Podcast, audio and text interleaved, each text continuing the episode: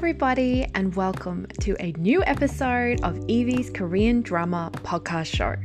My name is Evie, I'm your host, and I am a K drama obsessive. So, this is the show where I waffle on about all of the K drama that I love. If you'd like to support the show, you can check out my Patreon at patreon.com forward slash Evie Korean Drama Podcast. There, you will find extra podcast episodes and updates on what I'm watching at the moment.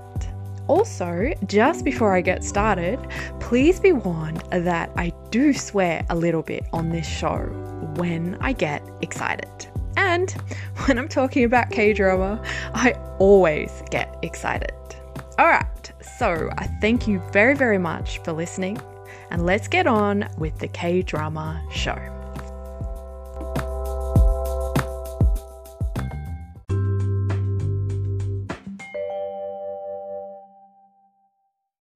Okay, so today I have decided to talk about two different dramas and to completely fucking deviate from everything that this show is about. One of them is not a Korean drama. Um, I will admit I kind of struggled over whether to you know, to include this um, non Korean drama um, onto my show and whether to kind of give it a big focus or maybe just talk about it briefly in like one of my random things sections. Um, and in the end, I don't know. I guess I kind of came to the idea that this is my podcast where I talk about, you know, these shows that are beautiful, that I'm very, very passionate about. And this week, the show that really, really stole my heart was not a Korean one. Um, I don't think, you know, it's going to be a super, super regular thing, but sometimes I really do just get obsessed with a different show from a different country. And I guess I get excited to talk about it. And I really, really want to share how I felt about this show with all of you guys because I do think that if you enjoy Korean dramas, you know, there's so many similarities um, between the show that I'm going to talk about and Korean dramas that, you know, there's a lot of crossover appeal there, I think. Um, so I am very excited to talk about it. And, you know, I also figured, why the fuck not? I'm going to do it. um, but I'm also going to pair my discussion with the non Korean show with the Korean show, just so that I can keep a little bit more on topic this week. Um, so let's get started.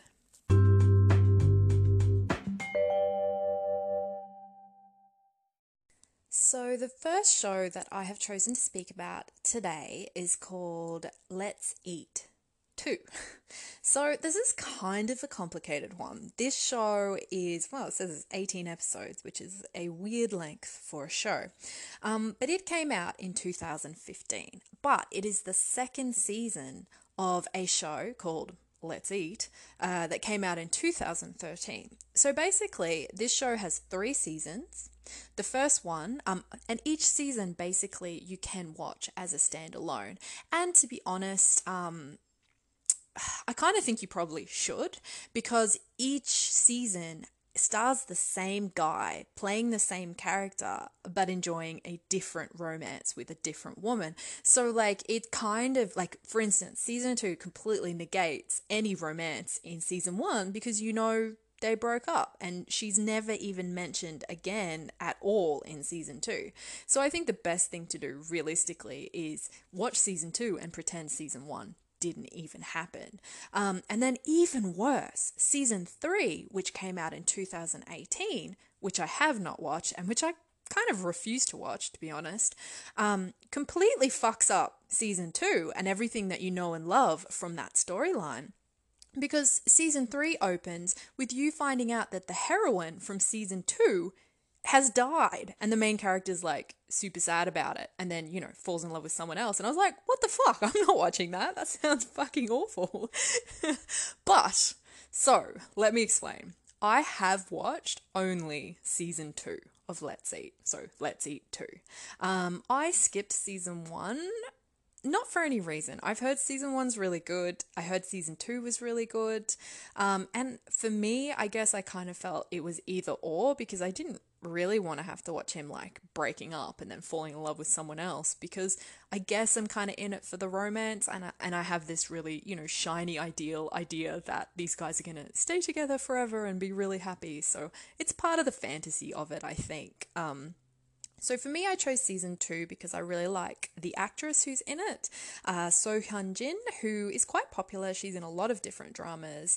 Um, this was my very first time ever watching her in a show, and I really, really enjoyed her performance in this, and I think followed her around Dramaland a little bit afterwards.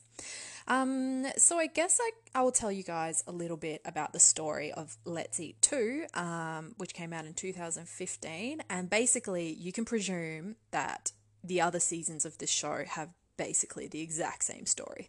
As in, it's not hugely story focused. I would describe this show as being absolute food porn for most of it, with like a little bit of plot and a lot of sort of just character development stuff. Um, Season two, um, I really, really enjoyed. So I loved the romance elements. Um, I really, really found the characters very endearing. I really cared about them.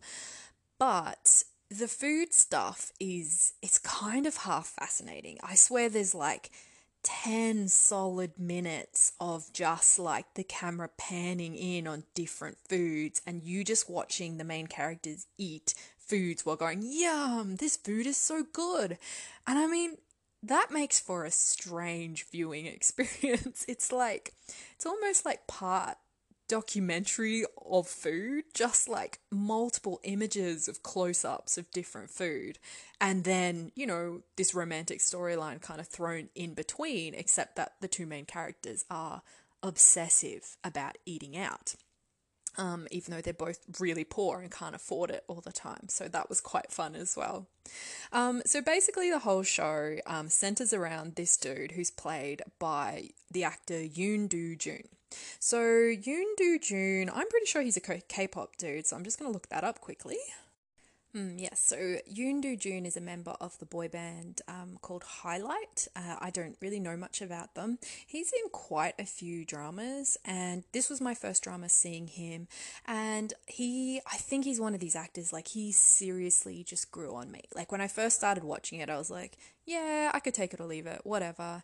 And then as the episodes went through, I was like, this guy is great. He's such a good actor. He's very handsome. And I didn't even think that at the beginning of the drama. He just grew on me. He's, I really, really like him now. So I did kind of follow him around um, Dramaland a little bit after this as well. And he's in a lot of really good shows. Um, one particularly that I want to rewatch and I will talk about um, on the podcast in the future, hopefully, if I get around to it. So the actor Yoon Do Jun plays Daeyoung. So Daeyoung, uh, he's kind of like he's like an insurance salesman or some shit, and he kind of moves to this sort of different sort of city in Korea. It's kind of like you know not a big big metropolis or anything. It's a bit of a smaller sort of suburban place, and he's just. I don't know, quite isolated and just obsessed with food. And half of the drama is just him in like his dirty tracksuit walking around, just being kind of useless. And it's, he's very charming somehow. I don't really know, but he really gets under his skin. And then I think just the romantic elements of this show are great, you know. Um, so the love interest is Baek Soo-ji, played by the actress So Hyun-jin and she lives in the same apartment block, like kind of near him. Um, and I think she's like a writer and she's having some serious problems with writing. And basically, you know, they have a very bickery sort of condescending, like they're quite annoyed at each other all the time. But then they kind of have this thing where they're both just utterly obsessed with food. And, you know, I wouldn't say there's a lot of really big, heavy plot stuff going on. There's a little bit of a love triangle, but, you know, the second guy kind of i mean i guess he sort of does have a proper look in like i guess it is a proper love triangle um but obviously it's one of those ones where it's so obvious what's going to happen um so the the second male lead is played by Kwon Yul, the actor. Um, so I was talking about Kwon Yul, I think, just last week when I was talking about Let's Fight Ghosts. So he is the man who I think has a very small face potentially. yeah, this was my first time seeing him, and I think he's quite good in this. He just plays, you know, the quintessential rich, handsome, nice, perfect, perfect, perfect second male lead who, you know, starts trying to date the heroine um, while the heroine is having this, you know, very bickering relationship with the main male lead, um, but also, you know, growing closer together through all their fighting and, you know, just kind of being thrown together all the time. And then it is a bit of an ensemble kind of cast. There's a lot of different characters, um, and they all sort of just come together and basically eat food for the whole drama. Like, it's so fucking weird. It's really odd. Um, but it does make you want to eat. Like, you will watch this and you're like, hmm, I feel like Chinese noodles or whatever. Um, it's just all different types of food and you know, they really try hard to make it look amazing and lots of panning, like camera, like action around it, and you know, the way that they edit it and stuff. Like, so it is, it's kind of like a big food document. It's a, it's a very odd show. Um, but I guess the thing, to be honest, sometimes I found the food stuff too much, like a little bit overwhelming, like a little bit like, you know, I'd like to fast forward this bit because nothing is happening except you as a watcher are just viewing food. Like you know there's not going to be an advance to the plot in that section. Um, but there's also this really weird undercurrent of this kind of um, hint at this very sinister, bad sort of crime thing, which really is just fits very oddly in the tone of the show because obviously, you know, it's very light kind of show. It's not like I think it's a little bit emotional. Like I did feel emotionally connected when it came to the romance. I actually really liked it, particularly like the very swoony end scene when he finally sort of confesses to her and stuff. Like, I found that super swoony, but it's not like a deep, dark, emotional show. So having this kind of serious, almost serial killer vibe, which I think, um, you know, it's all a bit of a fake out, really. Um, yeah, kind of tonally odd. Um, so I guess, I mean, it's a funny show because I guess there's not much to say because, in a way, not a lot happens. It's just a lot of food, some nice romance, some great character development. Um, but I guess what I'll say the show does have going for it is a fantastic character as the main male lead and a fantastic character who is so, you know, you identify so much with her as the female lead. Um, also, the actor and actress who play those roles are just really, really wonderful. Um, so for me, I guess it's a bit of a special drama because it introduced me to both of those people. And, you know, considering the show is like 18 episodes long, and I do, if I don't like something, I don't kind of force myself to watch it to the end. Um, and I did, I watched this all the way through. So even though some parts of it are a little bit boring and you kind of tune out when there's too much food stuff going on, like there is something there that I felt very emotionally connected to and hooked by that I really did want to see it to the end. Um, and I just really enjoyed the romantic elements. I thought the development of their relationship was done really well. And I think because I just liked these two characters so much individually. And then when they start developing these kind of difficult, complex, complicated feelings for each other and don't know what to do about it, um, it's very compelling. And that really did hook me to the end. And like I said, you know, I found the scene where they get together to be very romantic. Um, like, you know, like rewind it quite a few times to watch it, um, which was quite cool, I think, to have such an awesome scene um, in a drama like this that's about food, you know, it was really, really unexpected. So I think my take on it is you could watch this show if you felt like some nice romance. Um, and you have some time to sit through multiple scenes of food, or if you are a freaking food obsessive, which you know I am, but I enjoy eating it, not like watching it on TV when actually it's, you know, I can't eat it. Uh, that's less my thing. But if you're into like TV food, then it's the fucking perfect drama for you because you're going to get all the romance and the character stuff and all the normal K drama tropes, but you are going to see a fuck ton of food. so, um, I can't really comment on Let's Eat season one because I haven't watched it. Uh, but I definitely recommend season two, to be honest. And it's completely standalone. You can just walk straight into that with absolutely no knowledge of the franchise at all. And I think, even though I haven't seen season three, I will warn you away from it because it sounds stupid. And also, um, towards the end of season three, the main male lead, the actor Yoon Do Jun, he gets um, enlisted in army, not enlisted. You know, he gets his like orders that he has to go enlist because he's left it till he's 30 or whatever. And, you know, they have the time limit in Korea where you have to serve before a certain age. Um, so you get conscripted if you leave it too long. So, of course, um, he got conscripted during the run of the drama. And then I think it really, really fucked with, um, I think the runtime. And I, from memory, potentially he's not even in the last two episodes or something completely bonkers like that. So to me, that sounds like an absolute shambles. Um, and also, it totally ruins season two. So, my suggestion just watch Let's Eat season two and forget the others even exist.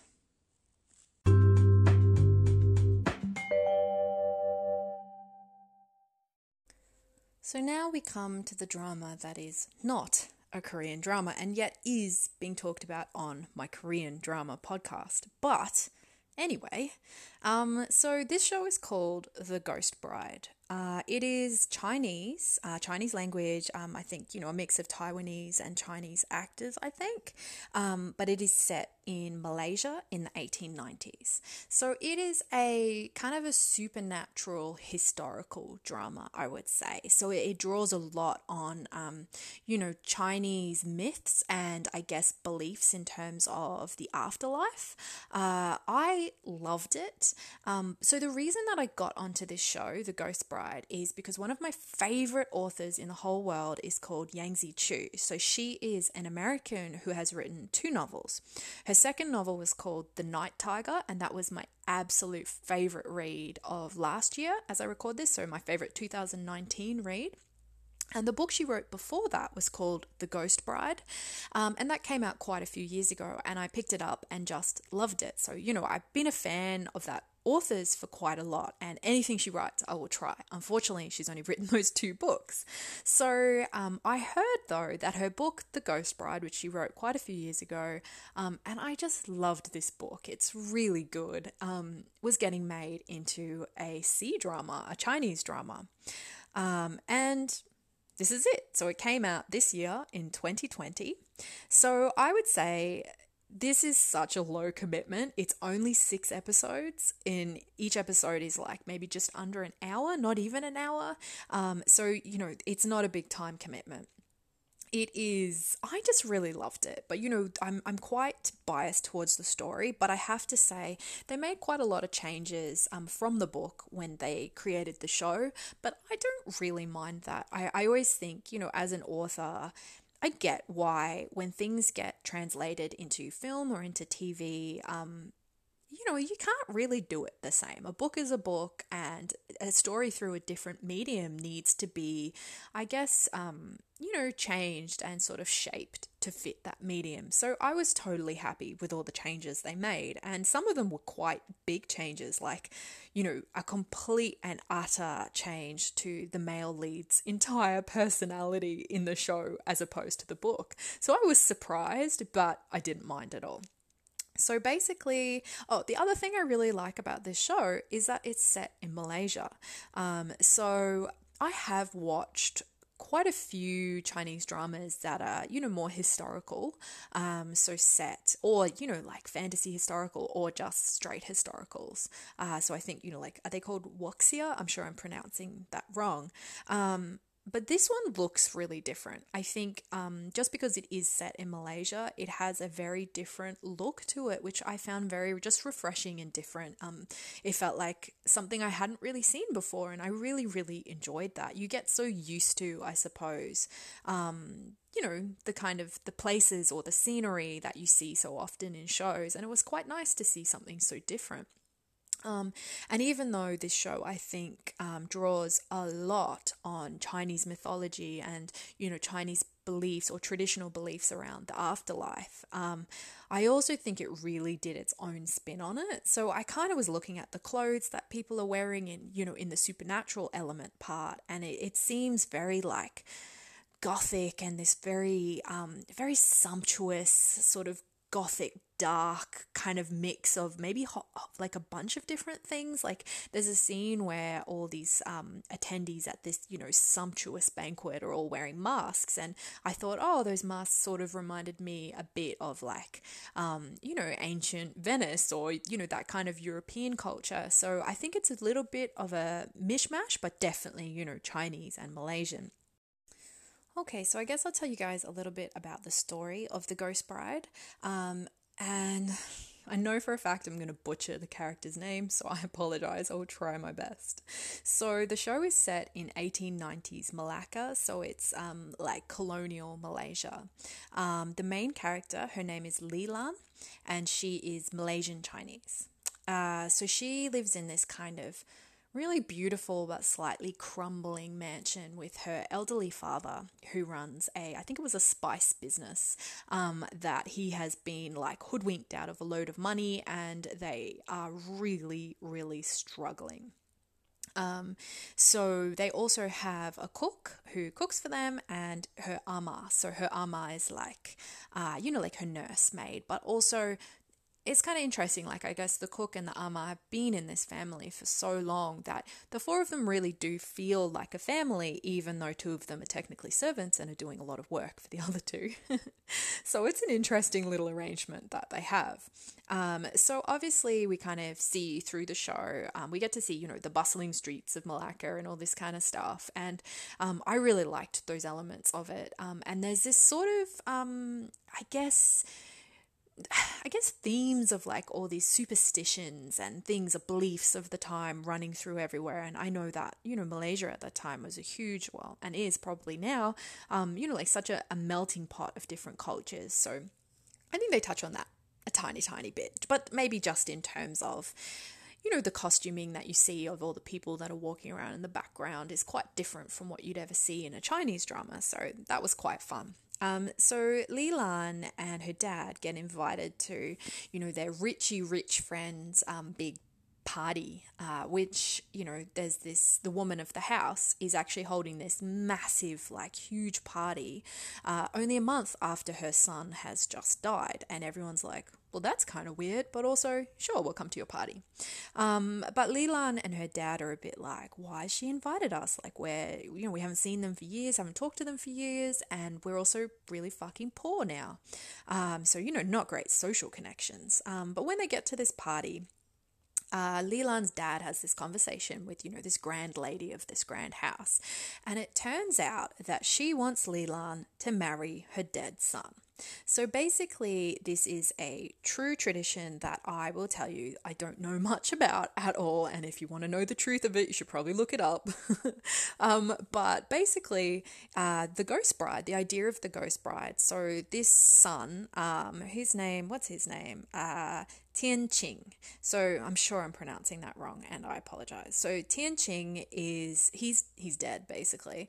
But because he didn't get married before he died, his mother wants to give him this marriage. And you see throughout the drama that she is constantly burning things for him in the real world, like, say, a cardboard, beautiful, ornate chair. So she burns it. And then later on, when we kind of en- when the drama enters the afterlife, um, we get to see that her son, Tian Qing, is sitting on that same chair. So everything she burns for him in real life gets given to him in the afterlife. And he's living a very sumptuous, wonderful, richy rich life. Um, so I guess the idea, I mean, they're not going to burn Li Lan, which is great, um, but Li Lan would marry him in an official ceremony and become his wife, and she would have to mourn him for the rest of her life.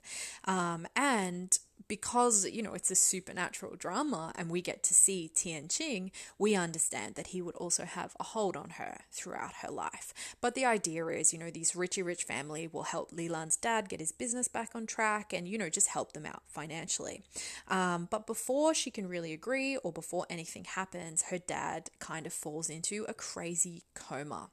And she starts having mad dreams with this dead son, Tian Qing, coming into her dreams, scaring the fuck out of her, um, and also telling her that he knows where her dad is. Her dad is on the brink of proper death, like he's fading away in the afterlife, and when that happens, she won't be able to get him back.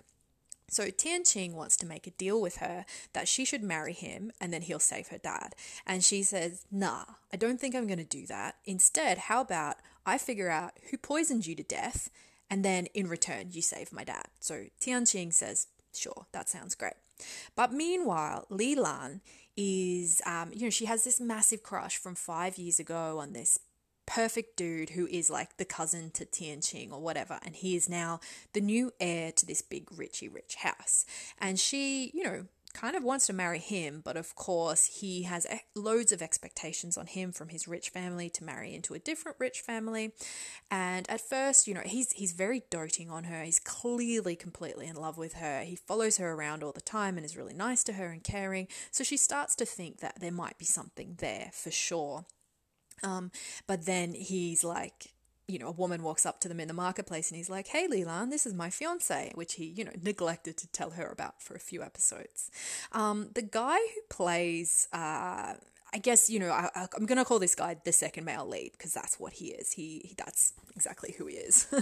so the guy who plays the second male lead is, he has the most craziest eyebrows I've ever seen on a man. Like, they basically look like someone got a calligraphy brush covered in black ink and just you know, just slashed them on there. They're just so like perfectly shaped, but also enormous. Like they're very distracting. They're not bad at all, but they're crazy. And on top of this, like he has this very like I suppose smooth, pretty sort of face, and then he has these insane hands that look like I don't know what they look like. They're just huge and veiny and just like I was really confused and I was like, are they his hands? Is he wearing someone else's hands? What is going on? So that was really interesting. But also, you know, he's a great character in the show, I think. Um he's, you know, I guess in a way he represents that perfect second male lead who's so doting and loving and yet at the same time he's not because he's very complicated and he has all these expectations on him in terms of you know what he should do for his family. And in his eyes and you know in his family's eyes Li Lan is is not someone he should be marrying. And he keeps talking about duty you know duty and honor over love basically. And it's something that he's struggling with immensely. And he's trying so hard to I guess, to feel something towards his fiancee that he's really not feeling. But in saying that, you know, he clearly hit on her back when he was away because he's been studying to be a doctor for the last five years in, was it Singapore or Hong Kong? Hong Kong, maybe. I've forgotten. Anyway, um, so he obviously did hit on her. Like he has had a romance with her, so it's not like he held Li Lan in his heart for the last five years or anything. Like he's been, you know, he's been playing around. So, but he's interesting and he is very likable, and I think he he tries really hard to do the right thing for Li Lan to make her happy and take care of her.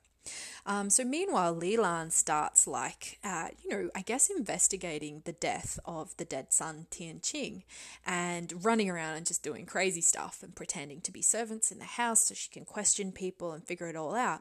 And she keeps running into this unbelievably obnoxious, kind of like cheeky, loud spoken, and absolutely enormously tall, huge dude. Um, she's clearly very tiny. Um, whose name is Erlang. So, this servant guy who's constantly just flouting the rules and seems to be investigating sort of the same thing as her, which is why they keep crossing paths. And they have a very bickering thing going on. Um, they're constantly fighting. She thinks he's an absolute tool and kind of hates his guts, and he is quite taken by her um, and just interested, I think. Um, so, he is basically she finds out really quickly that he's not exactly human and that he's like from heaven and basically he's a worker who has a case. And the case that he's trying to solve is that Tian Qing is in the afterlife, the dead son, but he hasn't kind of turned up to be judged yet. You get judged, you're good, you're bad, you go to heaven, you go to hell. So Tian Qing is just living very happily in the afterlife, like which is meant to be, you know, I guess the limbo part before you get judged, but he's staying there indefinitely and he's not meant to. So it's um Erlang's job to discover how Tian Qing is doing that. Like, who is he bribing? Like, what's going on that he's able to do that? So, yeah, I mean, it's a big kind of plotty sort of investigation, I guess, because we are trying to find out who killed Tian Qing and why, but also trying to figure out how Tian Qing is living so well in the afterlife. And we know that his mother is, you know, burning all this money and all these things for him, but he's also bribing an afterlife official, which is what, um, you know, this deity from heaven, Erlang, who certainly doesn't ever at any point in the drama act like a deity from heaven, which is very fun, of course. Um, so he's trying to investigate, you know, who Tian Qing is bribing. Um, so yeah, it's just really, really fun. And then basically, about halfway through the drama, things really change again. And what happens is Li Lan gets hurt and she goes into a coma as well, basically, and turns up in the afterlife. And then most of the drama at the end is spent with her roaming around this very surreal, like beautifully done landscape that's very like, oh, it's very harsh and bleak, but something beautiful about it. And she has to live in this you know, big, black, scary, crumbly mansion with um, the dead son Tian Qing, who thinks they're about to get married, and she's sort of kind of got to fool him while wearing these, you know, amazing, gorgeous dresses and, you know, secretly investigating him. And then, um, you know, Erlang, the heaven deity, turns up to help her, um, but he's been stripped of his powers, so suddenly the stakes are very high.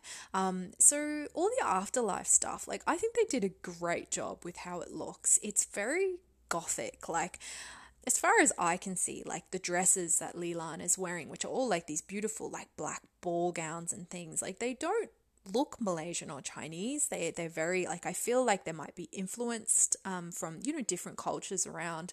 But I think um, I think the show has really sort of just created its own sort of look and vibe a lot of the time, and it's very just kind of gothic and dark and interesting and a mix of different things. Um, so I really liked it. I thought visually, um, visually the show looks really really good, and all the afterlife stuff is like there's a dark creepiness to it. I don't think it's really ever scary, but it certainly has a creepy surrealness to it that can it can kind of throw you off kilter a little bit. Um, just because I think I haven't really seen anything like it. Um, so yeah, I I thought it was really beautiful in a very yeah gothic kind of way, I suppose. Um, so yeah, I won't spoil the ending because I really think I think you you could give it a go. It's so short. It's such an easy watch, and I've I found it really really fun and just really interesting.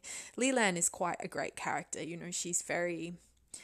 Um, well, I liked her a lot. I think she's very strong. She really stands up to people. Um, and she, you know, I guess there's a kind of an element where in a way when she when it comes to the romance which is actually quite understated in the drama it's it is sort of an undercurrent for sure but it's not like a huge sort of swoony thing.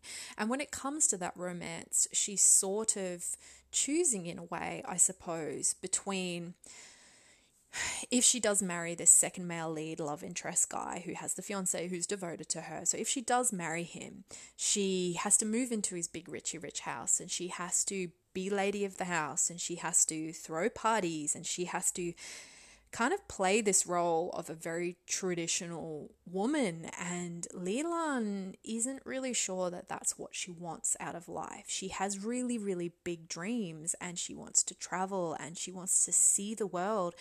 And on top of that, now that she has investigated both who killed Tian Qing and also the other aspect of who he's bribing in the underworld and she's really risked her life and been very clever and done, you know, really amazing things in order to investigate those.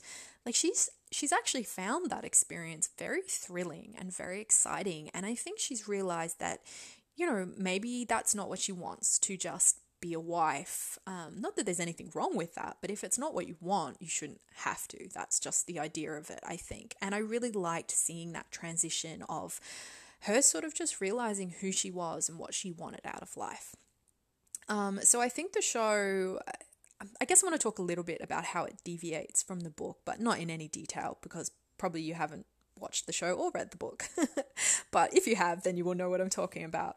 So, um, one of the biggest changes, I think there's a lot of changes, um, small things in terms of the plot, in terms of events, some things taken out, some things put in, but nothing like hugely, hugely drastic. For me, the most drastic part that was a change was the male lead, Erlang. So, Erlang is the 500 year old heaven deity investigator dude. Um, his entire personality in the show is different. So, in the book, he doesn't even show up till about a third of the way into the novel. And when he shows up, he's very, very mysterious. Like he's wearing like a black sort of sedge hat. And you can't even see his face for like a very long time. And he's not, I guess he's very contained and very controlled and very fucking good at his job. And then in the show, the character of Erlang is like, he's mischievous, he's ridiculous, he's constantly joking and just sort of pushing back in the face of any sort of authority and sort of jumping around and climbing on things and just bickering nonstop with Li Lan. So it's just such a different vibe.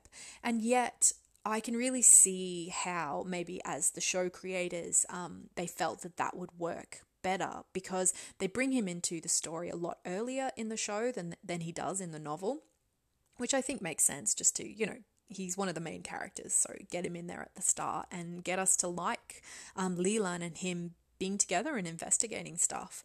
And the other reason that I think they did it um, was as a contrast, of course, to this perfect, perfect um, second male lead character, like to have Erlang be a bit shit, a bit, you know, argumentative and a bit annoying. Like it kind of works well, I think, as a comparison.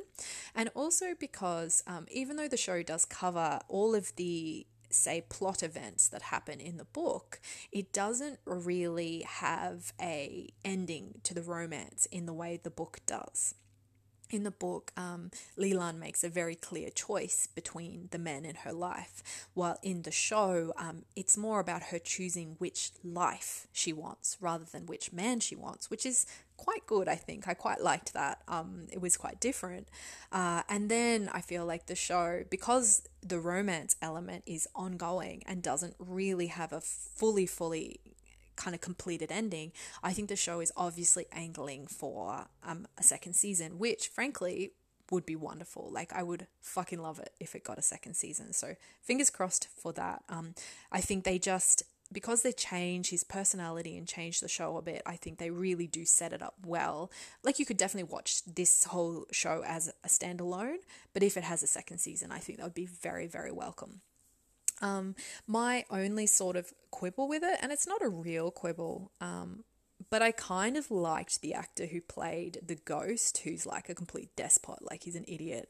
Um, but the ghost Tian Qing, the dead son, I kind of like the actor who played him and he's sort of more how I imagined the main male lead, Erlang, when I read the book. So I kind of kept imagining those two actors being swapped and how cool that would have been. But I think that's more of just a bias left over from reading the book. And as it stands, I think this show is, is really good. I really, really enjoyed it. So I think that's all for me waffling on about a Chinese drama on my Korean drama show. Um, so yeah, I think that's it from me. So that was The Ghost Bride definitely go check it out if you have some time or if that sounds like your kind of jam.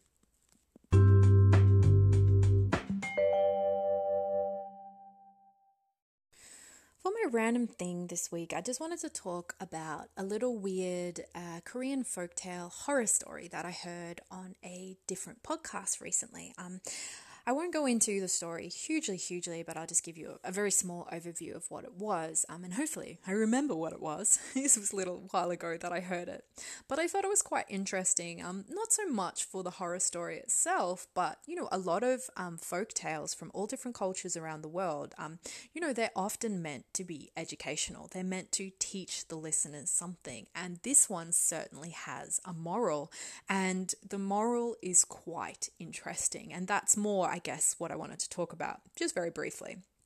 So basically, um, and I can't for the life of me remember what this story is called, unfortunately, but it's set during the Joseon dynasty, and it's this dude, um, you know, like I don't think he's super rich, but you know, he'd have like a little land holding in a nice house, and he has um, two sons and a younger daughter. So he dotes on his daughter. So his wife must have passed away, I think. Um, so he absolutely loves his little daughter. And one day his little daughter goes out into the forest to, I don't know, collect some fucking mushrooms or some berries or sticks or some shit. I don't know. But she doesn't come home. And he freaks out. So the dad goes running off into the forest with his two sons to try and find her. And when they do find her, one of the sons for a moment thinks that he sees something weird, but you know, then the daughter's fine and maybe he just imagined it, you know. Um, so they bring the daughter home and she's just a bit funny. And then um, that night, everyone goes to bed. And the next day they wake up, some of their livestock has been slaughtered and, you know, the, its insides eaten out of its belly and, you know, its liver or whatever. Um, and so, if you know anything about Korean folklore, you will know where that's going because I just mentioned the liver. um, so, you know, they start to think, oh, we better investigate. So, the dad makes his younger son um, go out to the shed and you know wait all night and see what's getting his animals and the younger son the next day is like my little sister just went and ate the belly off that creature. Like, it's her. She's evil. And the dad is just so angry at this the suggestion that his daughter could have done such a terrible thing that he basically banishes his son, and the son goes off out into the world to do whatever. Just, you know, that's it. He's lost his inheritance, he's lost his family, he's gone. Um, and then the next night, basically the exact same thing happens with the eldest son. And the eldest son is a little bit more pushing. He's like, no, definitely it's her. She did it. She did it. And, um, but the dad just, you know, he'll hear nothing about it. And so the eldest son then gets sent off as well. And so I think uh, like a year passes or some shit.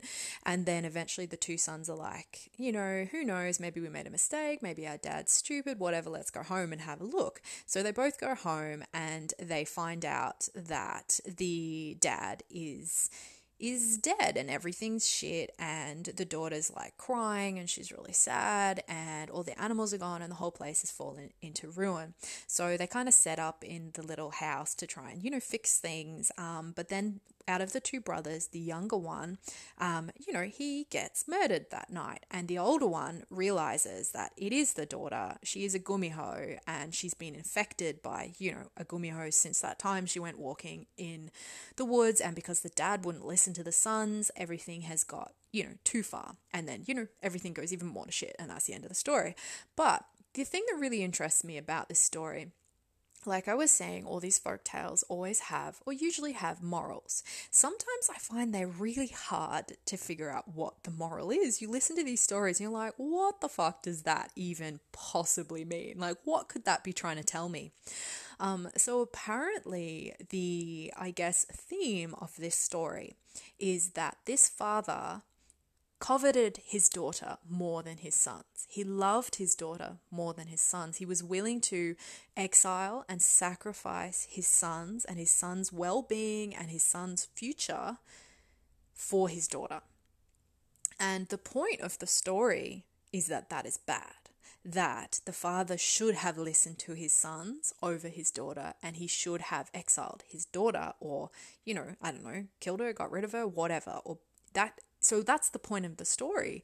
The point of the story is that, you know, and I guess it's true back in Joseon times, your son is your future, your son is your legacy, because women can't, you know, they can't inherit property, they can't keep a family going. It's only really the sons that can. Um, so it was just kind of interesting to realize that the point of a creepy, you know, grotesque, scary horror story is actually dudes are better than girls. but of course, you know, like that culturally around the whole world, that is sort of how things used to be, um, which is, you know, just the way that things were, as much as that might have sucked. Um, but yeah, I guess in Korea, particularly during the Joseon dynasty, you know, it was a very, very patriarchal kind of society and system. Um, so I can see how a story like that would have developed. So anyway, I thought it was very interesting and just another little insight into Joseon Korea, I suppose. And it's nice to hear one of those old folk tales, but actually understand the intention behind the creation of that story.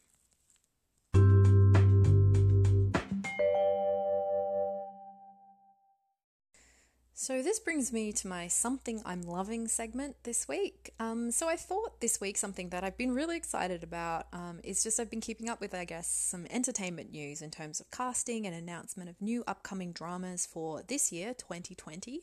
Um, so, I guess I just wanted to talk about a few upcoming dramas that I am going to keep my eye out for and that I'm quite excited about. So, the first one I'm going to talk about is one that I believe is airing currently as I record this in January 2020. Um, I haven't really got onto watching it yet, but it is one that I would like to give a try. I think it sounds kind of fun. So it stars Taecyeon. Um, for some reason, Taecyeon's always in the dramas I want to watch. Very strange. Um, so I think I've seen practically everything he's been in without following him around K drama land. I just, I just, I don't know. I just always end up watching his stuff. Um, but you know, usually his stuff's pretty solid. So this is kind of a. My understanding is so mystery thriller is how it's being billed, but I believe that there's a supernatural twist to it. So Taecyeon, uh, in the kind of promos I've seen, is kind of a psychic. Um, so he can see people's death, and he gets enlisted by a violent crimes uh, detective, I guess, played by the actress uh, Lee Yeon Hee. Um, I quite like her. I think she's quite good. Um, some people say she's a terrible actress, but I don't know. I, I quite like her. Um, so it looks quite serious. Um, and basically, there's a serial killer, and he has to use his supernatural abilities. And I guess it's like, you know, very case focused, uh, plotty stuff. So this drama is called The Game Towards Zero. Uh, and I think it's out now to watch. So I think I will check out that one. I think it looks pretty interesting. Uh, so another one that I'm interested in is I'm not sure when this one's meant to air, but we've just had like casting confirmation. Um, I'm not even sure what this one's called. Oh dear, it's called something hard to say. So it's based on a webtoon, and the drama will be called Convenience Store Setbyul uh, I think Setbyul is the name of the main character. So I'm excited about this one because Kim Yoo Jung has been cast as the lead actress.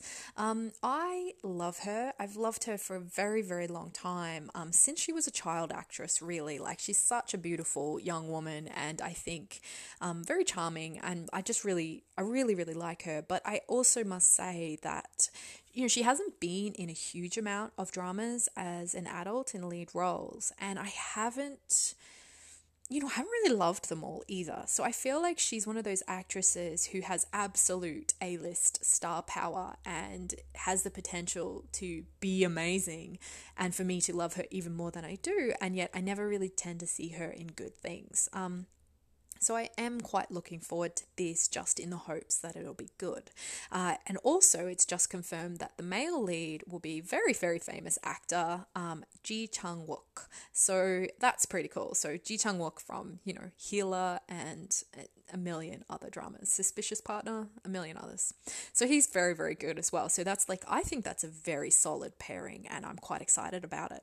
Um, I don't fully know what it's about. It sounds like maybe a little bit rom comish sort of vibe, but basically he's an ex office worker who now owns a convenience store and apparently he's like quite perfect but also really clumsy. I don't know. That sounds interesting. And apparently, she is a little bit feisty, maybe has a bad past, and is trying to sort of do better. And she is his part time worker. So it sounds like the kind of kind of drama that I think if their chemistry is good and the sparks are flying, it, it could really carry the show and be good fun. So I am looking forward to that. Um, and then the other drama that I'm feeling weirdly obsessive about, even though it's not even out yet. So I think this drama will come out towards the end of February 2020, and it is called I'll Go to You When the Weather is Nice which is such a nice name for a drama. I'll go to you when the weather is nice. So, this story is based on an existing novel and it is a romance melodrama. Hence, you know, I guess such a melancholic sort of title. Um, as you would know if you've listened to my podcast episode that I did about the melodrama romance between lovers, I'm I'm into it. I am into romantic melodrama. Also, to make this one even more exciting, it stars the actress Park Min Young from uh, Why Secretary Kim and Her Private Life and a million other wonderful dramas. Um, Park Min Young is such a beautiful, amazing actress. I just love her. So she's starring in this um, alongside Seo Kang Joon. So Seo Kang Joon is I really really love him. I don't think he's great and everything. I think he's picked a lot of really shit projects that I don't want to watch, but I think that when he's good, he's really, really good. And I love the sound of the setup of this show. Um, and I'm also really love them uh, as a pairing. I think they really work. Also, they must be two of the most beautiful people in the whole universe. And I don't know how I'll handle like that much prettiness on my screen at once. Like, it's pretty insane and they both look like crazy models. Um, but the story itself is about a young woman played by Park Min Young who I think has left her small town, gone to Seoul, and had a really, really tough time. And now, after many years, is returning home um, to, I guess, maybe heal and recover after some bad experiences that I don't know what they are. And when she comes home, she reunites with this young man played by Seo Kang Joon who um, has, you know, clearly been in love with her since high school, um, which, you know, it's one of my favorite tropes secret unrequited love, pining longingly for years. I fucking love that stuff. Um, but anyway, this guy owns like a local secondhand bookshop and they just, you know, have moments and I guess slowly have a healing romance. So basically, it sounds like Between Lovers, which is why I'm so pumped for it. um, and also, uh, the character played by Seo Kang Joon, who owns the bookstore, he's described as a very warm, kind person. Um, so that sounds quite nice for a male lead, I think. Um, so yeah, and then the other drama that I think I'm.